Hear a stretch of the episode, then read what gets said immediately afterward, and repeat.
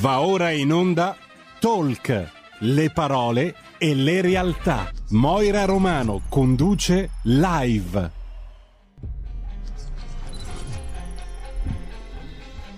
Buongiorno, buongiorno a tutti e benvenuti a Live, il programma del lunedì. Oggi lunedì 6 settembre, buon lunedì a tutti quanti perché è una bellissima giornata. Tra l'altro è una giornata, insomma, voglio dire, le mamme, come abbiamo parlato prima, e i ragazzini stanno preparando appunto per andare a scuola. Quindi vi ricordo che siamo presenti sulla pagina Facebook, ci potete ascoltare dall'applicazione di RPL Android, sul canale del Digitale Terrestre 740, Radio DAB, YouTube e appunto Facebook. 026620 3529 se avete voglia di intervenire in diretta invece se volete inviare il whatsapp lo potete fare al 346 6427 756 quest'oggi una puntata particolare perché avremo come ospite il signor Oronzoli Antonio che è qua con noi. Buongiorno Oronzo. Buongiorno a tutti ci diamo voi. del tu tanto sei giovanissimo Ok, eh, va bene. Allora, tu sei docente di ipnosi dei linguaggi non verbali, ma prima di, and- eh, prima di andare avanti vorrei eh, lanciare una canzone dei Modà, Una notte insieme. L'ascoltate e poi ritorniamo ancora qua.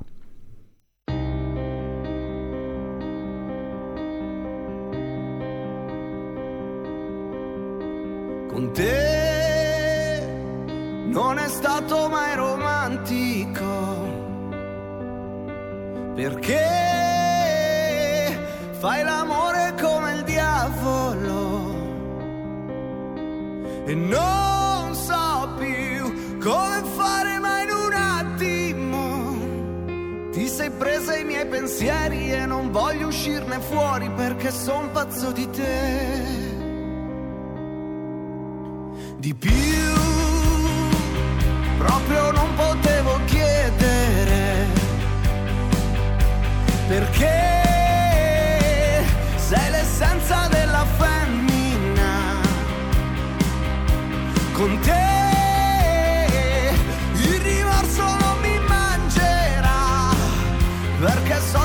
peccato ha il sapore di una donna come te mi salverò.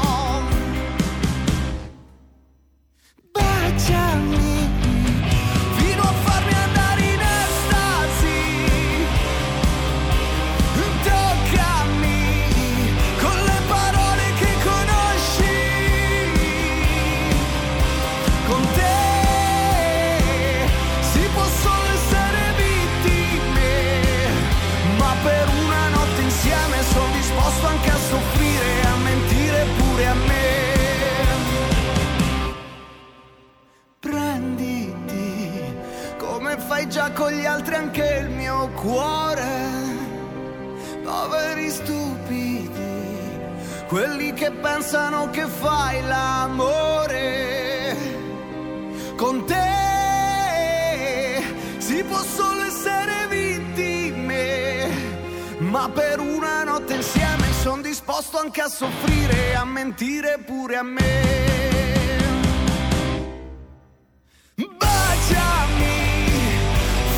Fino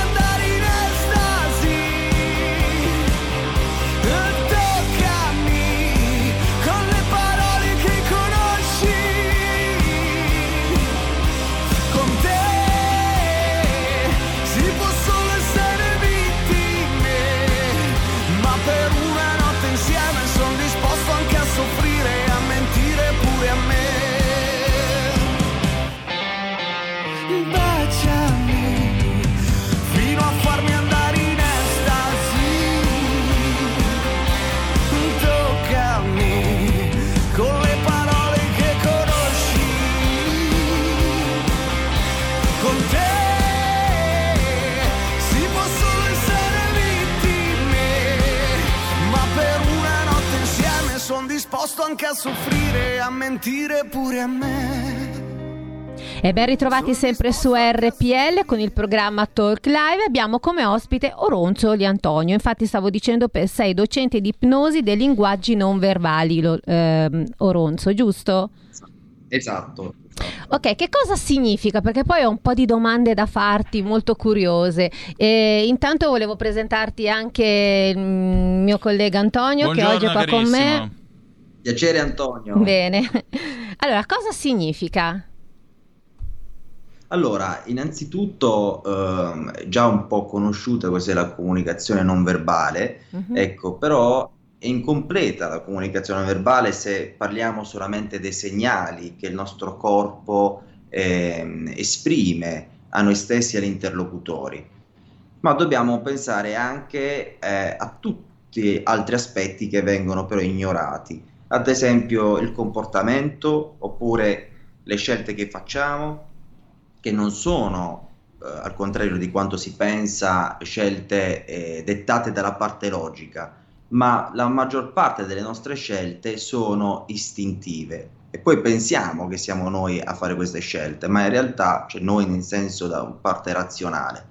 Ecco, allora la comunicazione analogica è tutta quella comunicazione che raggruppa l'emotività, ecco, tutti gli aspetti, le sfaccettature dell'emotività perché con il termine analogico, ecco, eh, si intende irrazionale, emotivo, cioè non logico, ma Mhm. del tutto emotivo. Pertanto la comunicazione analogica è la comunicazione emotiva e l'ipnosi dinamica è la comunicazione emotiva con noi stessi. Quindi nel momento in cui le emozioni prendono, eh, ecco, un grande potenziale, ci agganciano a delle situazioni e iniziamo a comportarci con eh, varie situazioni, anche in amore ad esempio, in un modo che magari non era eh, previsto.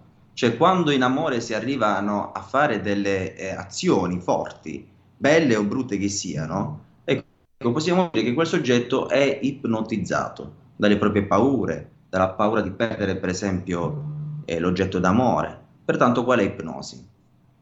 Ma appunto l'amore analogico, mm, cioè bisogna andare un po' indietro nel tempo, Secon- è una cosa che riguarda la famiglia, il, il passato della persona?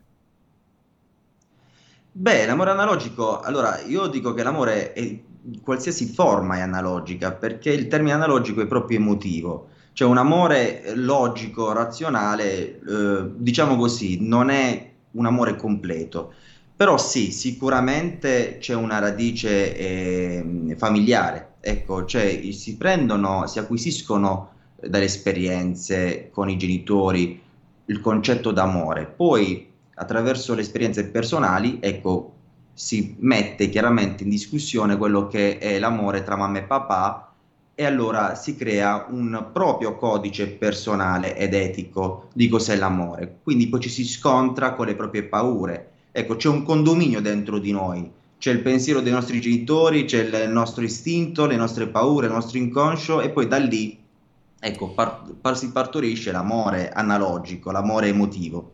Eh, ma come, come si può guarire, se così si può dire, da questa situazione? Perché non è normale avere, essere, mm, cioè amare una persona analogicamente. Beh, allora, eh, amare una persona analogicamente, eh, diciamo così, è l'obiettivo, nel senso amarla con le emozioni. Allora, abbiamo visto qualche giorno fa eh, il grande attore Roberto Benigni che con eh, ecco, il Leone d'Oro eh, alla carriera ha fatto una dedica alla moglie Nicoletta Braschi. Eh, quello è l'amore a cui si ambisce, un amore eterno, ha espresso parole bellissime, Roberto. Quello io lo definisco un amore analogico, eh, visto che siamo in tema, perché è, è privo di razionalità. Cioè, lui non ha fatto, ecco, ha bypassato addirittura il concetto spazio-tempo, dicendo che non c'è un tempo per misurare l'amore con Nicoletta Braschi, è un amore eterno. Quindi nel momento in cui, ecco, funziona così, cioè le emozioni eh, dominano i nostri sentimenti, ok, allora quello è analogico. Certo, ci sono emozioni cattive ed emozioni buone. Quelle cattive, eh, perché voglio dire questo, eh, che è molto importante, per l'inconscio che è il regista delle nostre emozioni, non c'è differenza eh, tra emozioni belle e emozioni brutte. Questo, ecco, è sicuramente molto importante, eh, in quanto le emozioni belle, ok, eh, anche l'amore è un'emozione bella sicuramente, ma l'amore può avere anche delle sfaccettature, cioè la paura nell'amore eh, fa- può far brutti scherzi, la rabbia può far brutti scherzi, però va bene, amore analogico eh, si intende l'espressione dei sentimenti verso l'oggetto d'amore. Mm-hmm, chiaro, direi che è molto chiaro. Allora, tu sei molto conosciuto nel web perché fai dirette Instagram e poi fai anche delle dirette su Facebook. Hai tanti esatto. riscontri? Sì, sì. Da chiaro. parte poi... più di donne o uomini?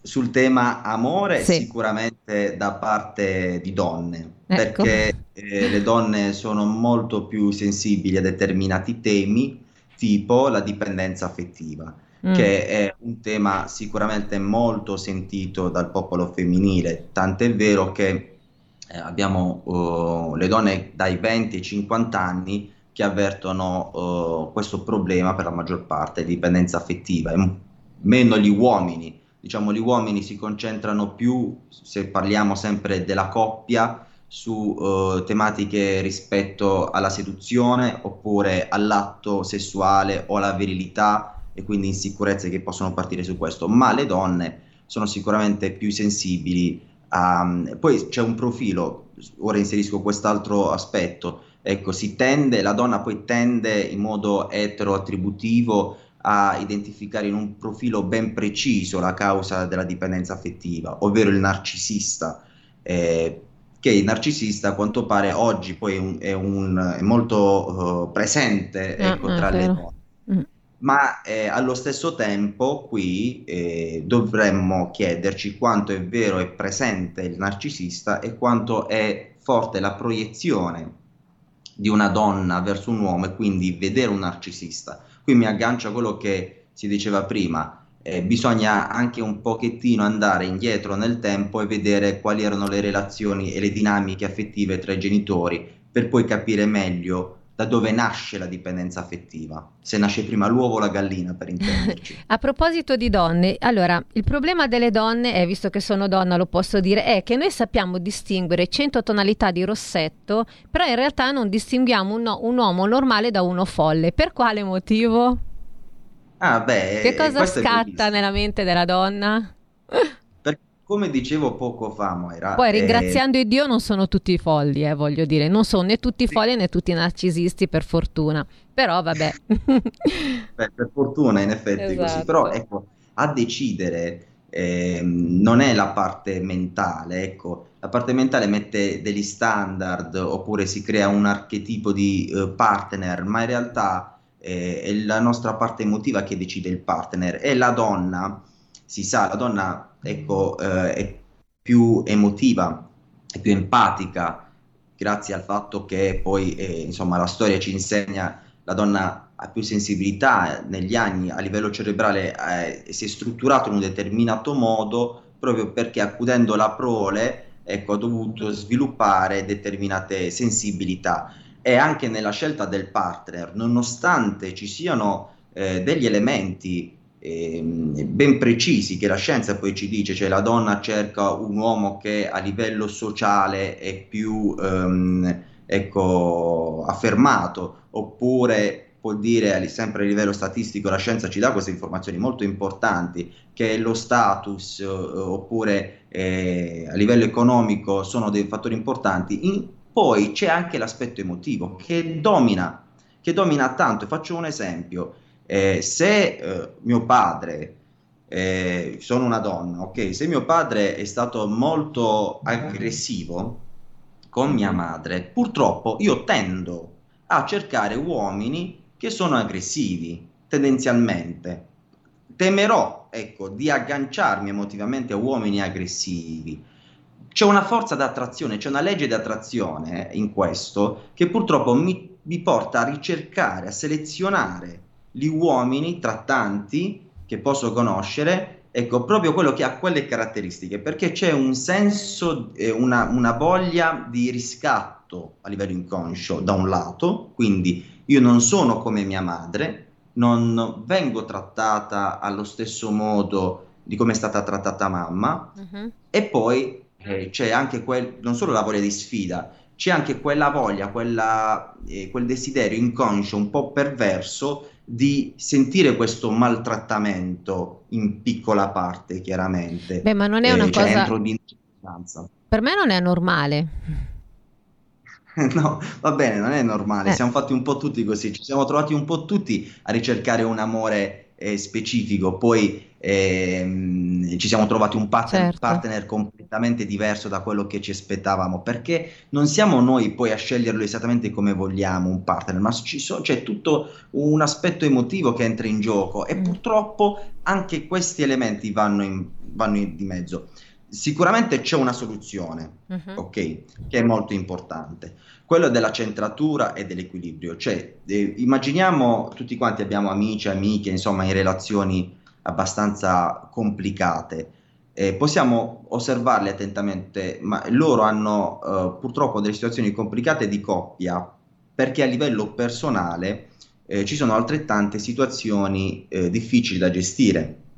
Quindi poi la coppia è riflesso, cioè la scelta del partner è anche il riflesso di ciò che viviamo dentro. Ergo, allora, se io sono eh, in pace con me stesso e riesco a liberarmi delle mie paure, dei miei scheletri, allora riesco anche a trovare un partner che in qualche modo mi completa. Cioè parte sempre tutto da se stessi. Va bene dare la colpa al partner, però ecco, c'era un saggio che diceva ogni volta che puntiamo il dito eh, verso qualcuno ce ne sono altre tre puntati verso di noi, quindi eh, dovremmo un attimo anche osservare questi, questi detti molto importanti.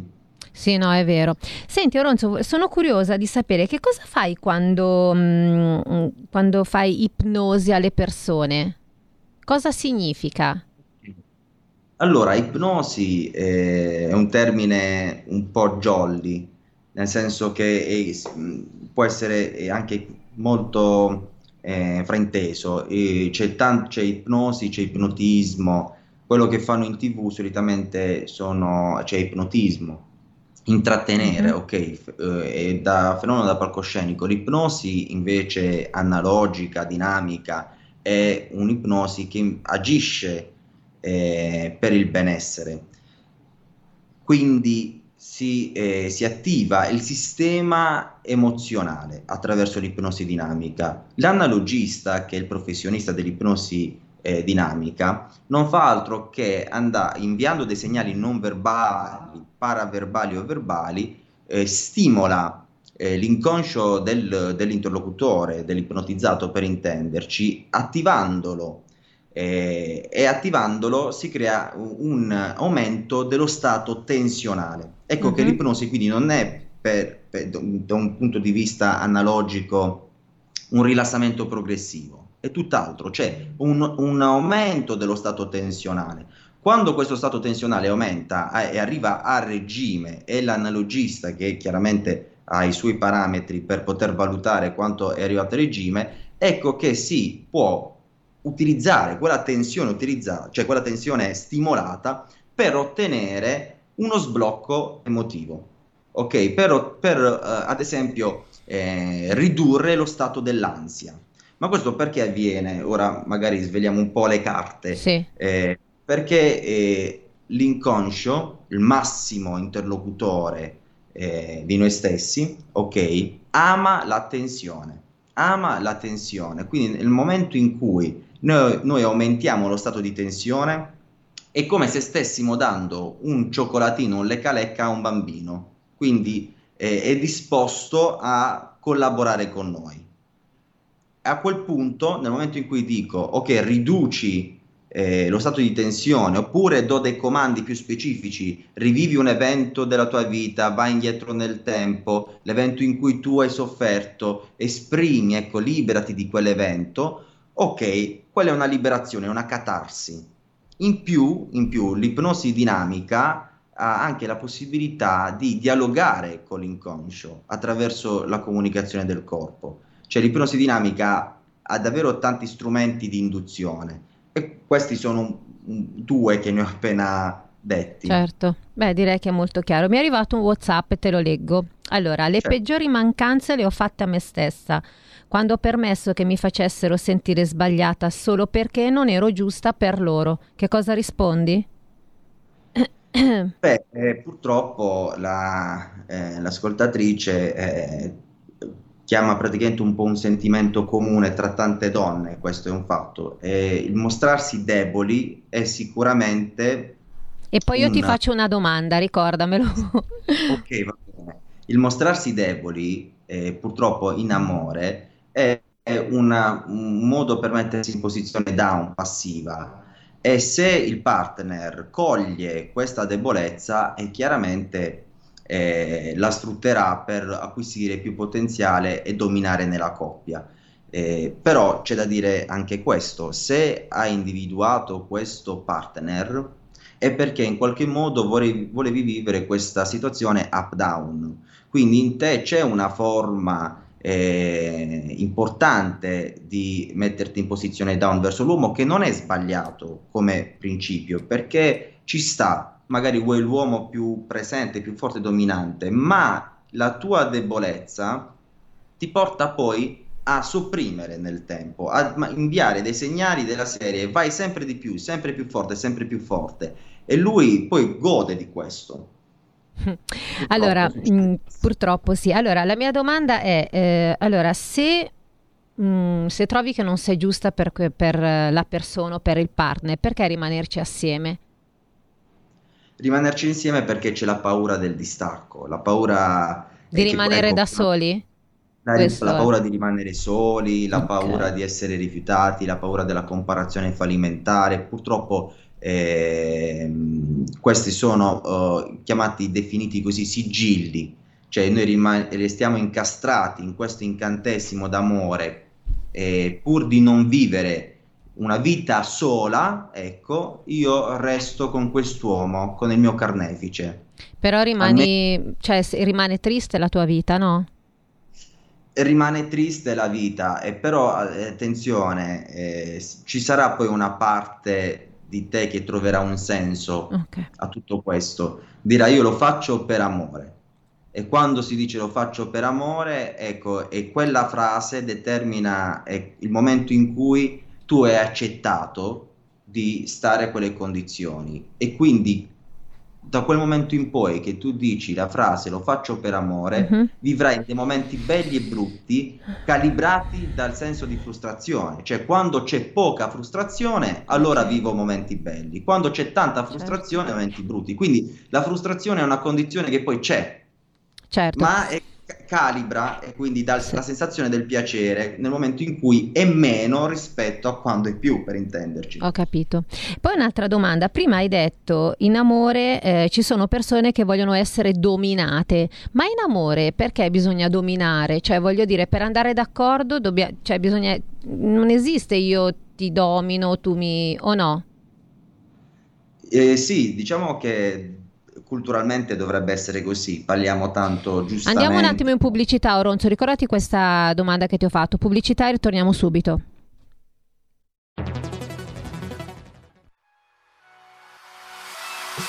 Chi sbaglia paga, ci metto la firma. Referendum giustizia. 1. Riforma del CSM. Stop allo strapotere delle correnti. 2. Responsabilità diretta dei magistrati. Più tutele per i cittadini. Chi sbaglia paga. 3. Equa valutazione dei magistrati. I magistrati non possono essere controllati solo da altri magistrati. 4. Separazione delle carriere dei magistrati. Stop alle porte girevoli per ruoli e funzioni. 5. Limiti agli abusi della custodia cautelare. Per una giustizia giusta è un equo processo per tutti. 6. Abolizione decreto Severino. Più tutele per sindaci e amministratori. Firma anche tu ai gazebo della Lega nelle piazze e in tutti i municipi d'Italia. Trovi tutte le informazioni sul sito legaonline.it. Chi sbaglia paga. Ci metto la firma. Referendum giustizia.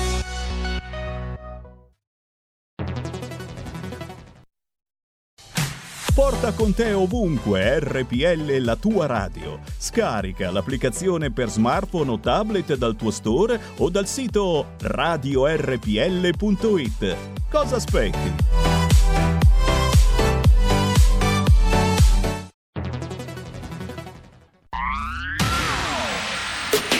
La radio si modifica, semplifica. Da plus la musica purifica. Dove vuoi, dove vuoi, con chi vuoi. Rilassati e vai. La digital radio non ti molla mai. Mi abbandono in questo viaggio. Digitalizzo la frequenza con il suono che non spasso. Se penso a prima non ci credo, yo. Da plus è la svolta, qui lo dico e qui lo spiego.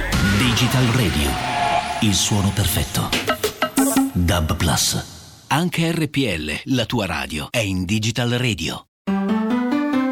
Dal 1849 Brescia è la leonessa d'Italia perché Brescia, i bresciani e le aziende bresciane non mollano mai. La Sargom di Rodengo Saiano Brescianissima è sempre più forte per vendere, lavorare e trasformare articoli gomma plastica tecnico-industriali. Alla Sargom, via Gaetano Bertoli 15 Rodengo Saiano, Brescia, troverete nylon, derlin, PVC, silicone, Vulcolan, plexiglass, policarbonato sia in semi lavorati che in prodotti finiti a disegno cliente. Grazie Brescia. Da Sargom, Rodengo Saiano, Brescia.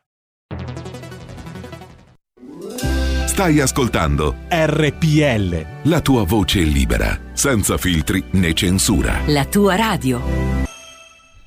E siete sempre su RPL, io sono Moira, accanto a me il mio collega Antonino Danna. Quest'oggi abbiamo come ospite Oronzo, eh, Oronzo Li Antonio, docente presso l'Università Popolare delle Discipline Analogiche, insegnante di ipnosi e comunicazione non verbale. 026620 3529 se avete voglia di fare qualche domanda a questo bravissimo insegnante oppure potete inviare un WhatsApp al 346 6427 756. Oronzo, stavamo parlando appunto prima, io ho detto che secondo me in amore non ci deve essere chi domina e chi non domina. A parer mio l'amore è amore, quindi cosa significa? Eh, rispetto per entrambe le persone, o sbaglio? Magari sono cose che penso io, poi non è così, eh, per carità. Giusto Moira, allora dovremmo uh, ecco, ambire tutti a questa parità e così deve essere, ecco, eh, l'atteggiamento sia di lui, che, di lui che di lei nella coppia. Però poi se osserviamo con lo zoom una relazione di qualsiasi coppia, possiamo renderci conto che c'è eh, uno dei due che è più up, diciamo così, non dominante. Forse il termine dominante può essere anche un po' eh, forte, anche se poi ecco, c'è una punta di dominanza. Ma uno è più up, l'altro è più down. Ma questo è, è in tutti i campi, cioè dal lavoro, eh, ma anche nell'atto sessuale, c'è uno più dominante e uno e invece è meno dominante, mettiamola così. Pertanto, finché c'è un equilibrio in tutto questo, è bene, è un bene.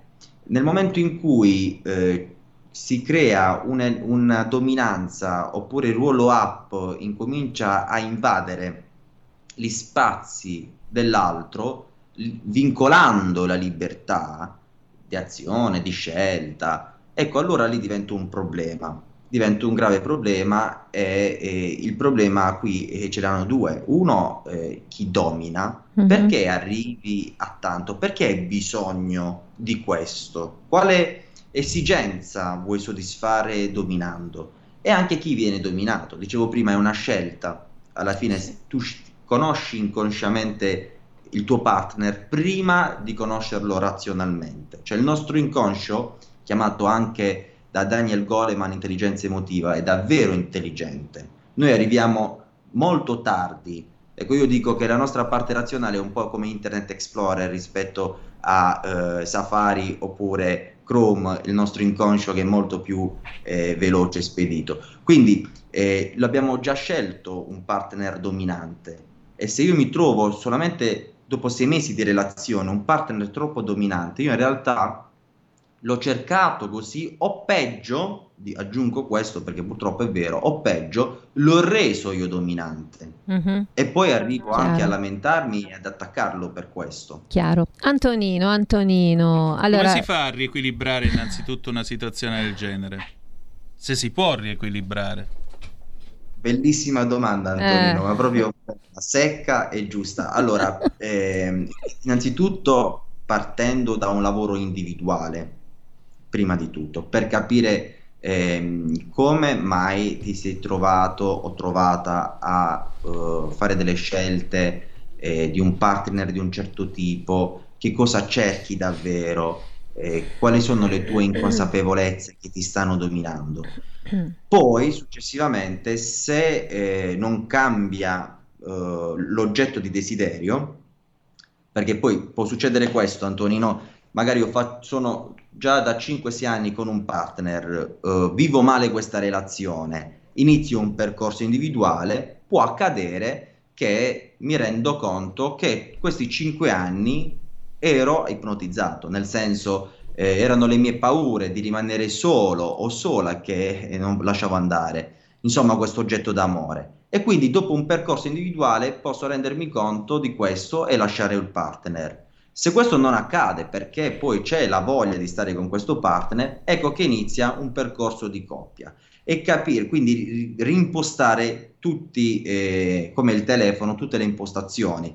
Quindi se finora la vostra relazione si è basata sulla paura del distacco e quindi siete stati insieme, la gelosia, il, l'essere possessivi, eh, l'invadere gli spazi, è stato determinato questi cinque anni, ad esempio, dalle vostre paure, la paura di restare soli, oggi che avete superato queste paure, o uno dei due ha superato queste paure, ecco, si, eh, si crea una serie di nuovi rituali, abitudini, eh, lavori di coppia per andare a sostituire quella che era la paura di restare soli con il coraggio, ad esempio, di lasciarsi andare, di aprirsi, di nuove avventure, nuove attività insieme e nuove attività individuali. Quindi una sorta di rieducazione sentimentale nel percorso di coppia.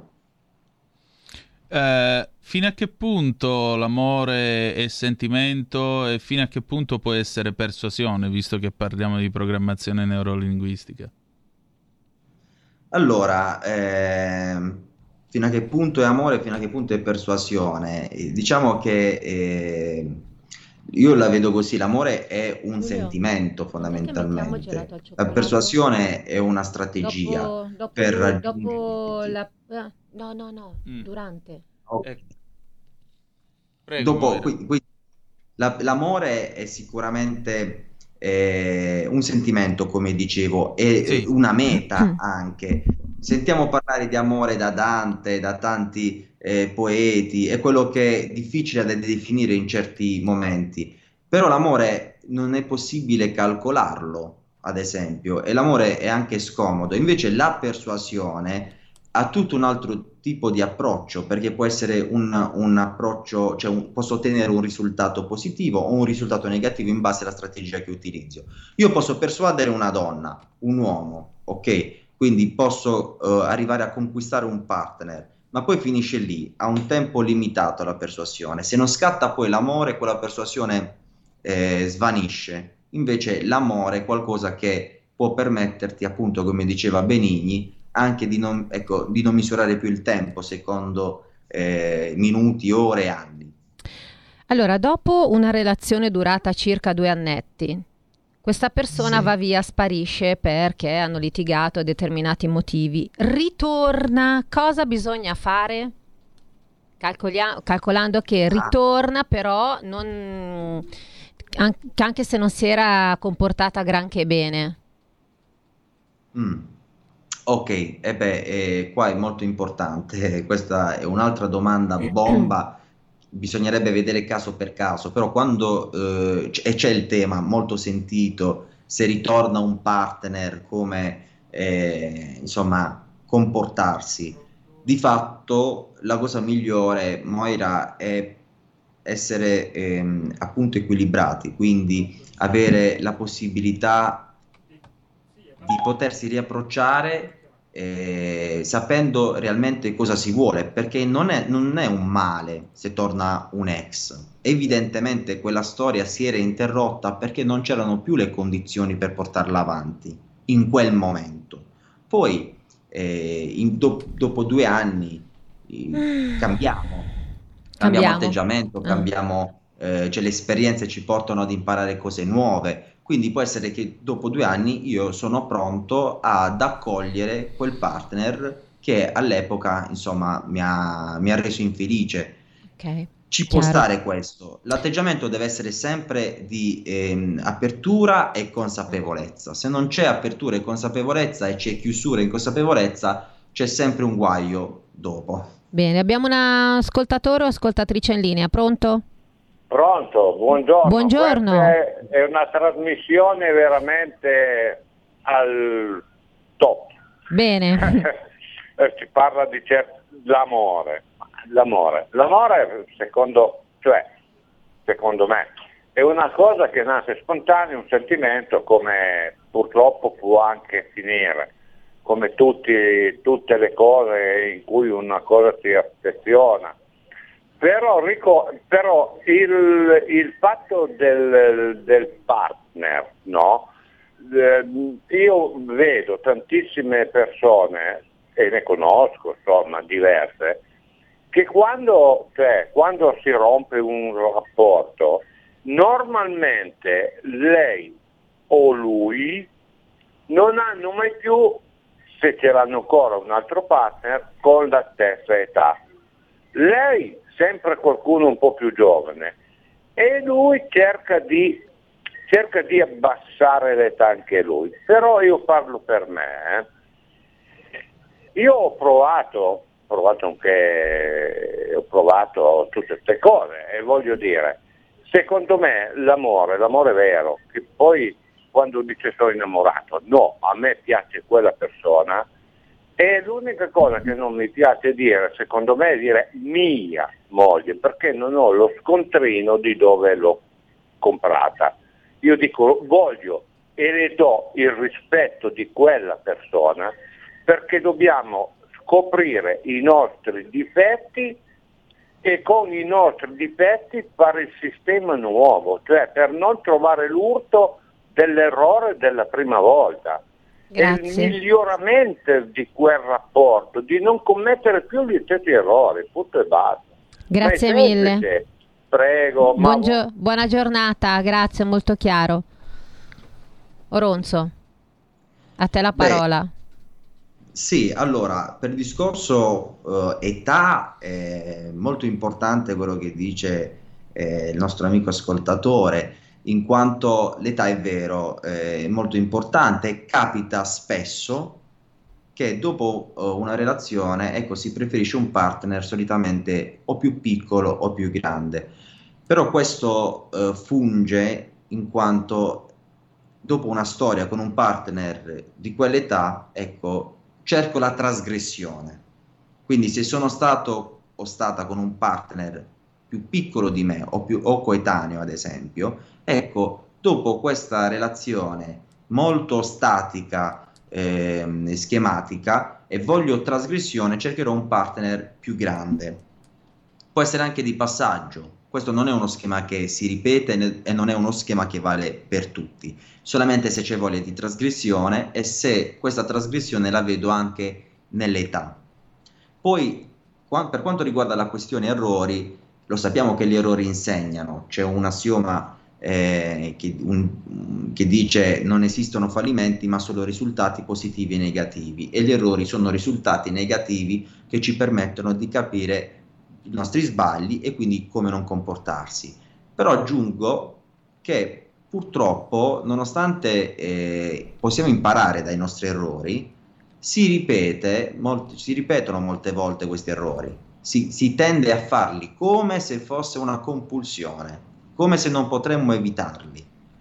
E questo è un aspetto importante, perché ci troviamo a dire questa frase la prossima volta sarà diverso e poi eh, la, la volta successiva esattamente come quella precedente. Ecco qui che torna il discorso di andare all'origine delle mie scelte, dei miei turbamenti, per poter sbrogliare questo nodo, altrimenti io come uno schema, cioè avrò uno schema e come una compulsione cercherò sempre di fare gli stessi errori. Quindi finché sono de- degli errori che ci insegnano, quindi eh, un- il turbamento che ha alle spalle non è eh, grande e ingestibile, posso anche imparare, ma molte volte è difficile anche eh, sem- uscire da una relazione di dire ok, ora so di- che la prossima volta andrà bene e poi di fatto mi troverò in quelle condizioni che sarò felice. Certe volte bisogna sbatterci la testa per tanti anni finché si impara davvero.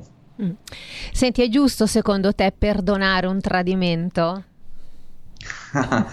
Beh, allora, eh, io dico che... E poi, posso, questo... poi, poi un'altra cosa, allora io ho mm, poi vai avanti te, scusa se ti interrompo. Io credo che la donna di solito il tradimento dell'uomo lo perdona, ma l'uomo non perdona il tradimento della donna perché?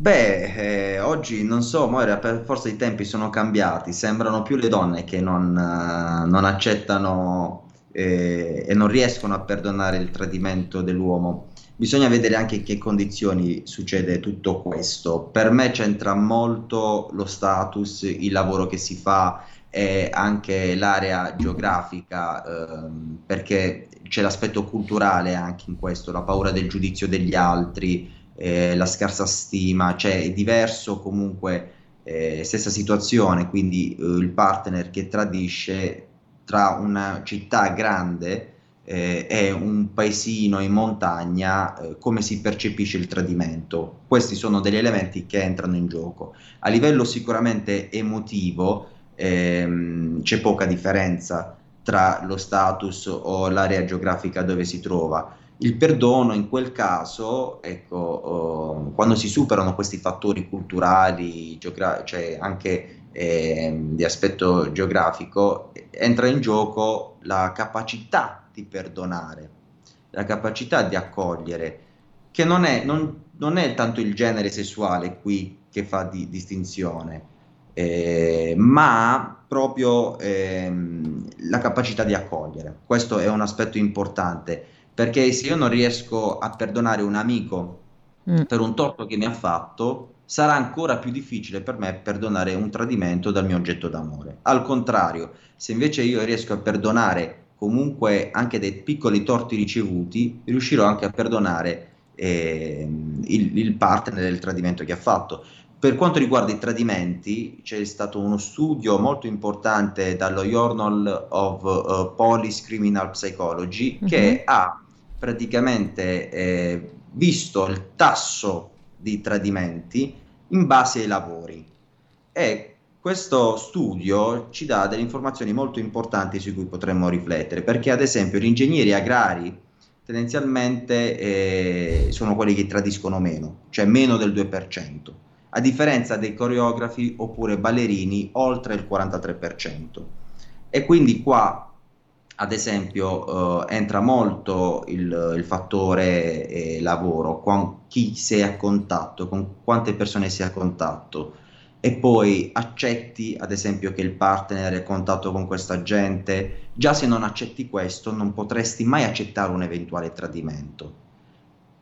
Cioè dovremmo anche parlare di una, un allenamento al perdono, che diventa chiaramente anche un meccanismo di difesa, perché se io non voglio perdonare, oggi dico no, non accetterò mai un tradimento, non accetto neanche di allenarmi al perdono, perché per me è contro ogni legge.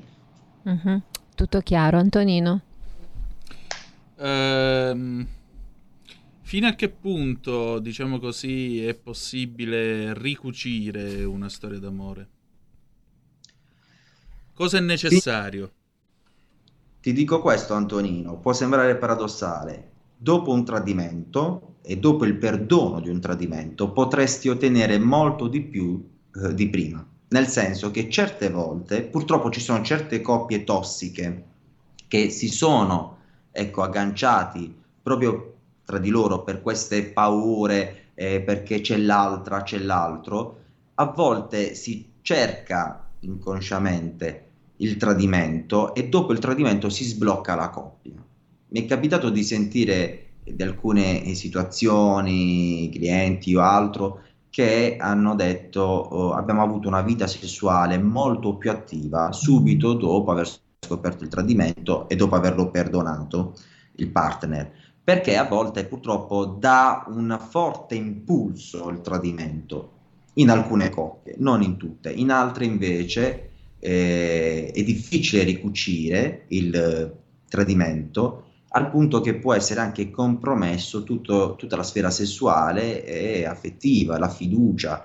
E su questo bisogna fare tanto lavoro in questi casi, per, cioè, nei casi in cui è difficile ricucire un tradimento. A volte la soluzione migliore è, come dicevamo prima, separarsi, eh, lavorare individualmente e poi al massimo rincontrarsi dopo un lavoro individuale.